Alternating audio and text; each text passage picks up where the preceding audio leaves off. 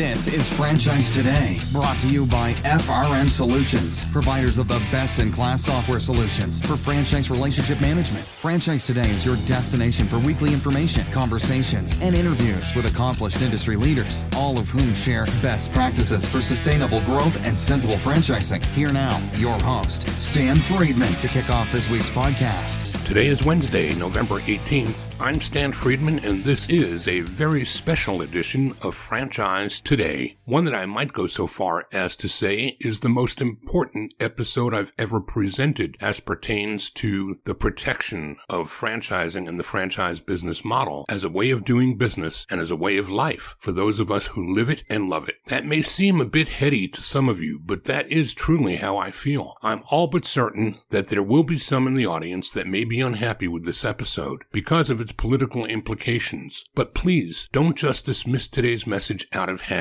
Yes, there are politics associated with it, but so too is that true in all aspects of life, and we can't agree with them all all of the time. My reason for bringing this conversation forward today is in an effort to do my bit to protect and defend franchising from becoming the victim of collateral damage, which would likely occur should the Senate flip blue as the result of two upcoming Georgia U.S. Senate runoff elections on January 5th, 2021. Let me make this as simple as I can. If someone were to hold a gun and threaten harm to a loved one, would their politics matter to you? Hell no. What would matter would be doing whatever you could to remove your loved one from harm's way. So please listen to this interview in that context. Hear what is presented by my guests today, and then do what you will to support and protect our franchise business model in any way that you can to prevent this from going the wrong way. For my part, I'll have done what was in my power to do, and my hope is that this discussion with David Barr and Ron Feldman will persuade you to do your part as well. I'll be back in two minutes or less to kick it all off with David Barr and Ron Feldman. But first, this quick timeout. Franchise Today will be right back, but first, a word from our sponsors. We are all familiar with Vistage, YPO, and EO. Well, now comes Zor Forum, a somewhat similar type of executive group, but this one comes with a twist. Zor Forum groups are exclusively for franchisors. Imagine a peer group for sharing and networking on a platform built exclusively for franchise executives. Zor Forum members are afforded unparalleled access to best practices and some of the brightest minds within the franchising world through regular meetings and a dedicated communications platform. In this post COVID world, a franchise specific mastermind or peer group is an endeavor worth making time for. Zor Forum groups of 6 to 10 will bring leaders together that are in similar situations but with exclusivity in terms of their competitive sets so that each can openly help others benefit from their respective knowledge, perspective, and experience with no fear of competitive loss. Network, learn, strategize, and remain motivated along your journey. Join a peer group, not just any peer group. Join the only one designed for emerging franchisors. Join Zor Forum. Learn more at zorforum.org. That's www.zorforum.org. David Barr is the immediate past chair of the IFA. He's also a franchisor, franchisee, a respected thought leader, and as you will hear during this interview, a passionate member of the franchise community with several investments across a variety of startup, emerging, and legacy brands. David is also a Georgia resident. Ron Feldman is the past chair of the IFA Supplier Board, chief development officer at Apple Pie Capital, a past franchisee, a reluctant lobbyist, as you'll hear him explain, a current member of the IFA Board of Directors and a tireless advocate for the protection of franchising from any and all who would harm it, no matter their race, creed, color, ethnicity, national origin, religion, sex, or politics. During our time spent together today, we'll do our best to help you learn about an existential threat that looms over franchising from a single piece of pending legislation. It's called the PRO Act. It's already written into the Biden Harris Democratic Party plank that, when taken up and passed by a majority Democrat Senate, would forever change the business of franchising as we know it. Ron and David are here to break it all down, to describe these implications in plain English, so that we can all appreciate the urgency of this momentous moment in time for all of us who earn our livings in franchising. Ron Feldman and David Barr. Welcome to Franchise Today. Good afternoon. Hello there. How are you? Unlike you, I'm kind of staying close to home these days, but I know you guys are out and about and traveling and doing all the things that you do to keep your businesses going. Guys, we're going to have a different kind of a conversation today than we usually have on Franchise Today. And the reason that the three of us are here today is to talk about something that is upcoming on January 5th, which is the Georgia runoff for the U.S. Senate. And we're going to get to all of that in a minute or two and unpack some of why that matters to us here at Franchise Today. But I want to start as I always do, even though this is a special edition of Franchise Today. The first question out of the gate is always the same. So I'm going to ask David if you'd go first and share with the audience who you are and your associations with franchising, how long you've been around, and how franchising found you. Well, thank you. Thank you for allowing me to be a guest today, Stan. Oftentimes characterize myself as a finance person turned operator turned strategist. So, a quick few words to suggest a journey that, yes, my first interaction with franchising was as a 16 year old in my first job at Burger King. Did that through high school. Never dreamed that franchising would come back to me, but I went from there on to school at University of Virginia, left there, went to Price Waterhouse, which is my finance part of me. Got a call one evening at about 10 o'clock at night and said, How would you like to work for a Fortune 50 company and never do accounting again? And I said, sign me up. And that company was PepsiCo and more specifically Pizza Hut. And Pizza Hut had just started delivery. That was 1991. And in starting delivery business. I think they really got in full force in the late 80s. It was heavy growth. Um, it was exciting. Pizza Hut went from a zero in delivery sales to a billion dollars in less than five years. And I oftentimes tell people if you can grab growth, grab it hard and just ride it. And so it was a wonderful opportunity. And my job was field finance and working with operators to improve margins. I had no balance sheet responsibilities, but what that meant was I was in restaurants every day.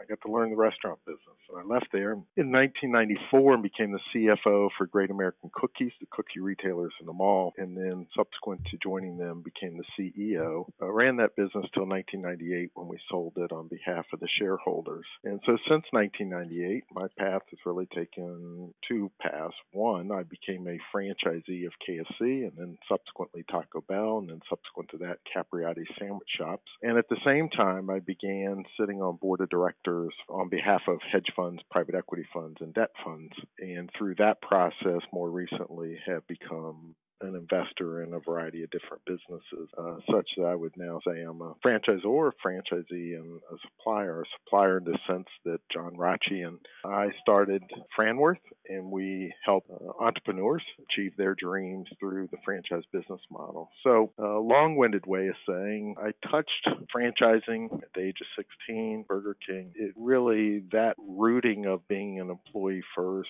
stayed with me when I was at Pizza Hut, and then I was blessed enough to work on the franchisor side for six years and really learn the business, for lack of a better term, with someone else's money, and then had the opportunity to become a franchisee. And it's been a wonderful journey. It certainly has changed my life.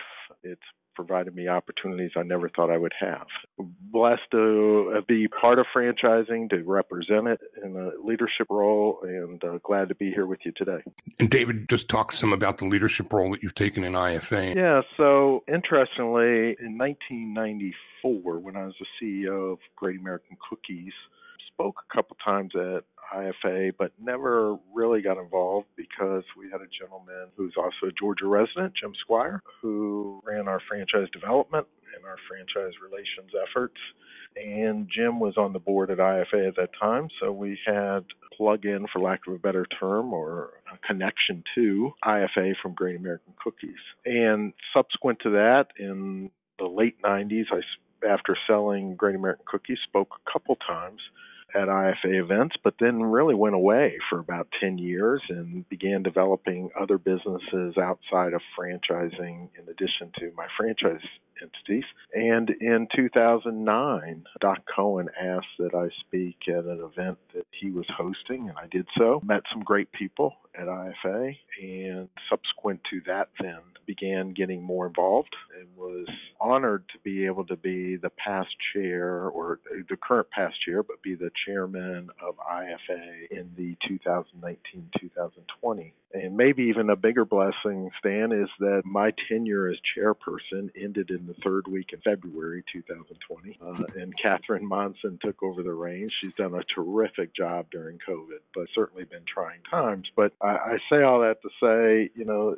being part of IFA is like much else in life. You get out of it what you put in. I've received as much as I've given, and, and while it's been a lot of hard work at times, the friendships I've obtained, the knowledge I've obtained, the connectivity to my business that I've obtained has all been wonderful. Well, the passion in your voice is evident, and we're going to bring all that back around as to why we are here today and, and what it is we're going to talk about. But we're going to let Ron take a crack at introducing himself as well. A tough act to follow there, Ron, but I know who you are and how much you carry. So have at it. Well, thanks, Dan, and thanks, uh, David. Yeah, you are a tough act to follow. I will tell you, we are very similar in the fact that we both got into franchising at the age of 16. And this, Dan, will have a connection to you. I started working at Blimpies when I was 16, illegally using a slicer, by the way. Was too young, but the franchisee didn't really care. But did a roll up in the burglar alarm business in the 90s uh, that we exited in in 2000 and uh, knowing we were going to exit that wanted to have a plan to have our next business interest and my wife interviewed to be a director of a preschool that was called the goddard school. When she came back and said they're franchised i said wow we sh- you shouldn't be a director you should be an owner. So one thing led to another and we met a guy named tony martino who is in the ifa hall of fame. He started a few franchise companies AAMCO Maaco and goddard and became a franchisee in Goddard and started a school and, and ran it for eight or nine years and successfully exited. Got involved in a couple of other franchises along the way and was a franchisee three times. But in meeting Tony Martino with my kind of acquisition background in the alarm business, he asked me if I could help him in putting a finance program together for his Maaco franchisees. Uh, back in the early 2000s, I was working with, uh, at the time, Bernie Siegel and Nate Greenberg, who who are longtime franchise people. And we put a program together for his franchisees that ultimately morphed into a business and uh, been doing franchise finance ever since with a stint along the way at Frandata doing advisory work and consulting. Fast forward to my current role at Apple Pie Capital. While I was at Frandata, we had a client who was the founder, Denise Thomas of Apple Pie Capital, on how to launch Apple Pie. I was the one who draw the long straw or the short straw, depending on you ask, and helped in the formation of the basically the underwriting and the and the business development model for Apple Pie. And fast forward another couple of years, and I joined Apple Pie, and that's where I currently hang my shingle. And in terms of the IFA, I guess my passion kindled in the Great Recession when the government made a couple of really bonehead decisions as it relates to financing acquisitions in the SBA world, and was fast forwarded by Matt Shay to a very high visibility uh, within the organization. Went up on the hill. I didn't have that on my CV before, but now I have lobbyist on my CV, not by choice. Ended up going on the hill quite a few times to fight that. Ultimately, won it. It was a technical thing where the SBA wouldn't allow goodwill to be financed in an acquisition, which destroyed the resale market in franchising for a year. And got involved on the supplier board. Got involved on a bunch of committees at the IFA. And you know, once you say yes, they it just kind of morphs into one thing. I've past chair of the supplier board and was elected to the IFA board uh, when I went off the supplier board. So I am currently a member of the IFA board of directors. Fast forward to here, not quite as crazy as David, but still a interconnected path. So I would suggest that there is one common denominator here that the three of us share, and that is a passion for the business model. And we're talking about franchising. So in 2008, Ron, when the access to capital issue issue seemed like it was going to become the next threat to the franchise business model, that really is dwarfed by what's going on today. And I'd like to ask either of you, maybe Ron, you first, to kind of just give a look at the landscape of why we're here to talk about January 5th today and why a Georgia election, runoff election for two United States senators is important to any and everyone in the franchise business, whether they live in Georgia or not. Sure. To answer your question directly, the difference between 2008 and today is we all knew 2008 was going to be a temporary situation. There's going to be a recovery, and those capital access issues ultimately went away. That's just a normal economic cycle that's painful while you're in it. Uh, what we're facing today is much more permanent and, quite frankly, a threat to the whole business model as it relates to a number of issues. The hottest point is the joint employer rule. For those that don't understand that, it basically makes a franchisor liable for the actions of a franchisee's employees and it creates a connection and I'll let David speaks much more eloquently on this than I do, but it creates a connection for a labor union to be able to organize an entire franchise brand by getting one franchisee to organize. And that is the uh, silver bullet that the the union driving this has been the Service Employees International Union, who by the way spent 150 million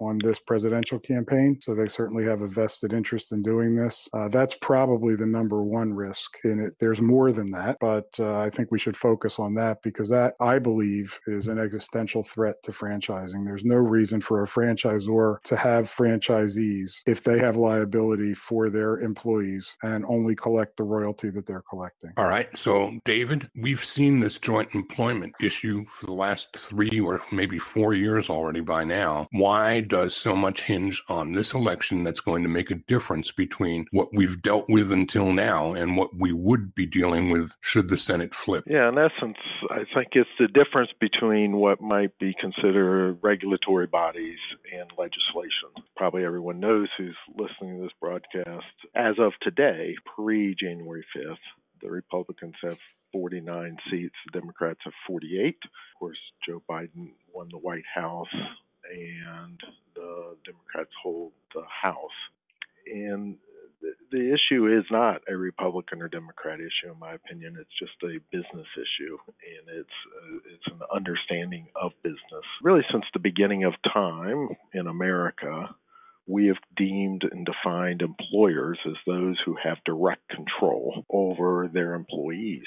And under the Obama administration, uh, there were individuals in the Department of Labor and subsequently in the National Labor Relations Board who began a theory that employees did not have to be direct controlled, but instead could have the potential of indirect control. And so changing the word from direct to indirect and adding the word potential. So they didn't even have to kind of state or, or show factual basis that there was actual indirect control, but potential. Where does that play out? It plays out in our daily lives in a variety of different areas. Uh, I'll give a simple one that's non franchising, just so people can think about it. If a restaurant engaged a company to do valet parking service for them, and the valet parking service hired someone to do the valet parking, and historically that would be direct control from valet service service to that valet. And the restaurant would not have liability if, in fact, let's say that valet service didn't pay that individual who was parking the cars, didn't pay him overtime, the restaurant would have nothing to do with it, right? They hired a contractor.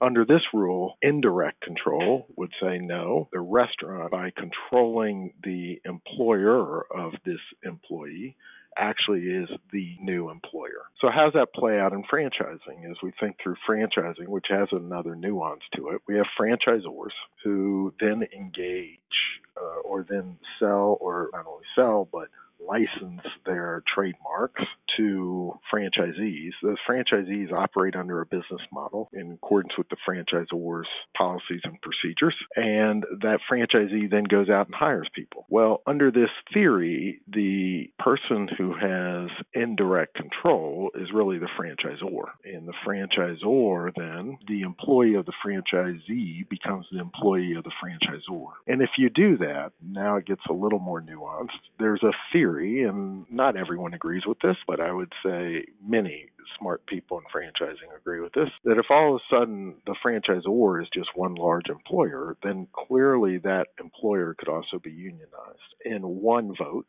and not multiple votes per franchisee. Why is that important to me? One, it's, it's important to me because the essence of franchising is that we have small business people, entrepreneurs, who are licensing a system, a trademark from a franchisor, and they're going out and running their business. They are privately owned, independent businesses. The thought that all of a sudden, as a franchisee, I'm going to be putting capital at risk, and yet under law, I could be a employee of my franchisor, and certainly my employees could be employees of the franchisor, and therefore there could be future employment decisions made in an office eight states away, and I don't even get a seat at the table. That is just a direct shot, I think, on franchising, and I think franchising is the greatest democratization of wealth. It, it allows people to get into business and create something, and so why is it important? I think the difference is under the Obama administration,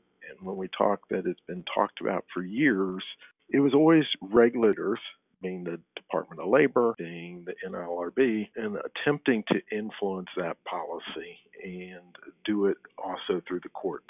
This would be the first time at the federal level we're seeing it legislated, and they would legislate it through what's called the PRO Act, which would allow for many of these actions to be codified and would be very difficult to overcome, I think, in, in the franchise industry. And David, I'll just add on to that. The other thing that the Democratic platform is calling for is to repeal all right to work laws. And how many right to work states do we have in the country? I don't even know what the number is. This is all being yeah. driven by organized labor. I mean, that's really what it is. Gentlemen, I think this is a great place for us to take a quick break. And when we come back on the other side, let's talk more about that PRO Act and how it's already sitting there as part of the Democratic plank and why this election is so important to not let the Senate pivot to a place where this becomes law. We're talking with David Barr, immediate past chair of the IFA, franchisor, franchisee, investor, supplier, Georgia resident, and Ron Feldman with Apple Pie Capital, and one of the strongest advocates for the IFA FranPac in recent history. And we're talking about the existential threat that we all face should the Senate flip from red to blue. We'll be right back.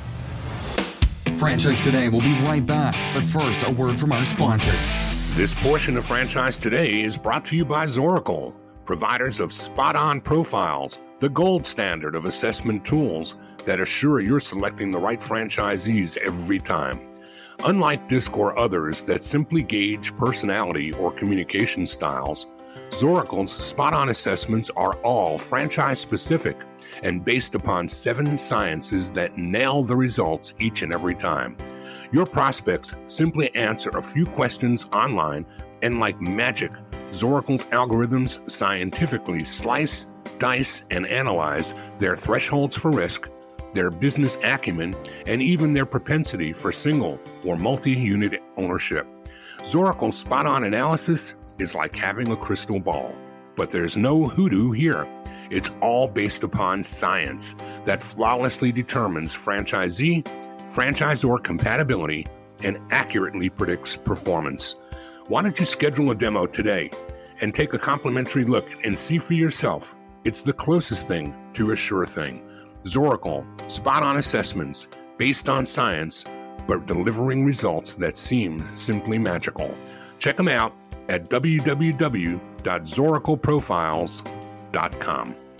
And our conversation continues with David Barr and Ron Feldman, and we are talking about the upcoming January 5th Senate runoff election, not one, but two, two Senate seats that actually are the deciding seats as to whether the Senate remains in Republican control or flips to the Democrats. And the conversation today is not about how you voted the top of the ticket and how good or bad you feel about what's going on as we await the certification of the election. What we're talking about is something called the PRO Act. This is an existential threat threat to us in franchising as a way of doing business. It's something that will be collateral damage should the Senate flip, which is legislation that is already written. There would be a willingness that isn't there as long as the red firewall remains in place. So, politics aside, folks, this is all about your way of doing business and earning a living. Ron, there's something called the ABC test that's part of this legislation. Can you explain what that looks like? I will do my best. The ABC test is a change in, in what is deemed to be an independent contractor. And from a practical matter, the most visible thing we've seen is Uber and Lyft in California. There's a bill that passed and is now law called AB5 that was pushing and forcing Uber and Lyft and DoorDash and all the other folks to make their drivers employees. The gig economy is what they all fall under, uh, spent a lot of money and got a ballot initiative in California that basically undid that portion of AB5 and allowed their independent contractors to remain independent contractors, but specifically related to the gig economy. There's three tests, and I'm going to read it because it's easier than trying to explain it. The worker is free from the control and direction of the hiring entity in connection with the work's performance, both under the contract for the performance of the work and in fact. That's number one. Number two is the worker performs work that is outside the usual course of the hiring entity's business. And number three is that the worker is customarily engaged in an independent established trade, occupation, or business of the same nature as the work performed. That is very broad. Put that into bite sized pieces so that this audience who's not listening to legal legalese on a day to day basis really can digest what you've just served up. Basically says that you need to meet all three of these things in order to be deemed an independent contractor. So if you have a cleaning service that comes in certain hours, then they're no longer an independent contractor. That the worker is also performing work that is outside the hiring entity's business and that they are truly independent from your business. Think about a franchisee, franchisor. If you can prove joint employer as one test and then say, well, now I'm a franchisee, but I fall short in any one of these three things, am I now an employee of the franchisor? And why did I risk my life savings to start this business? And ultimately, when I want to sell it, what's it really worth if I'm selling it to another employee? So so it is a far stretch by the legislature to it's actually anti small business and pro big business. They're trying to make everyone the employee of a large company. That at least that's my personal take on it. Yeah, what's interesting is there were some 40 to 60 carve outs of certain industries. For instance, if you think of the newspaper industry, newspaper boys, for lack of a better term, or those that stock newspapers or delivered newspapers, have always been independent contractors in that industry. They pick up newspapers, they deliver them to a route, they collect off the route, and they're an independent business person. Under this, uh, they got captured in the the C test or what Ron said, number three there, which is they're really operating the similar business as the newspaper. And so the newspaper now had employees. It was interesting that Sacramento Bee would not support this legislation until they got a exemption for the newspaper. So the legislator gave the newspaper industry an exemption so that their newspaper delivery people could be still maintained independent contractor even though they got captured in this law. And that's in essence what Uber and Lyft just did on the last election was they went out, spent over a hundred million dollars and got the constituents of the state of California to say that this law does not apply to those businesses.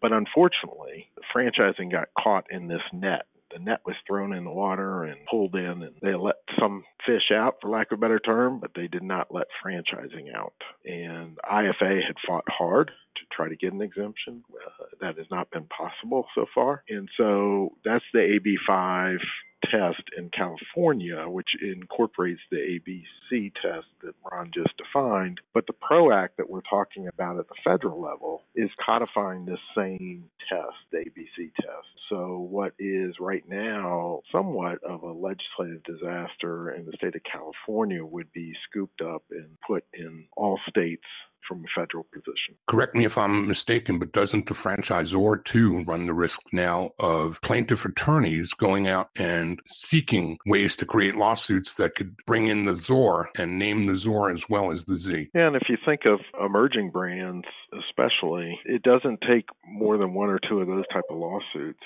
to wipe out your annual profit for several years. And that's just defending it because you can stand, I think, fine today. Counsel's given different opinions as to how this is all going to play out. But the one thing we all do know, and I've had every counsel agree to, is there will be uncertainty and there will be plaintiffs' attorneys and there will be lawsuits. How those all sort themselves out to be determined. But if you're a smaller brand and an all involved in one of these, again, could put the whole franchisor at risk as to the exposure based upon this ABC test or joint employer. And I'll just add on to that. If you think about it, a franchisor is getting five, six percent of sales as a royalty, and that is their revenue. If they have employee liability for wage and hour claims, for workers' comp, I mean, who is the workers' comp carrier in that case? There, I mean, it just it's just muddies the waters up from something that's been working for 50 years. They're changing something that's really been working pretty well for 50 years in, in the whole franchise world. It's crazy. So, what is it we are asking today? We're asking Ron for anyone and everyone who makes their living in franchising that has a friend, a relative, a family member, a franchisee, anybody who knows anybody who can cast their ballot in Georgia in these Senate runoffs. We're asking them to do what? We're asking them to make the decision. If I lived in Georgia, I would be a one issue voter on this particular case because I am in franchising. I believe in franchising. And this issue is more important than any other issue to me. And I'm asking everyone to consider that this issue be the issue that sways their vote. And if we have a divided government, divided government will be better for America. And in my opinion, the Georgia Senate races need to go red so that we can ensure that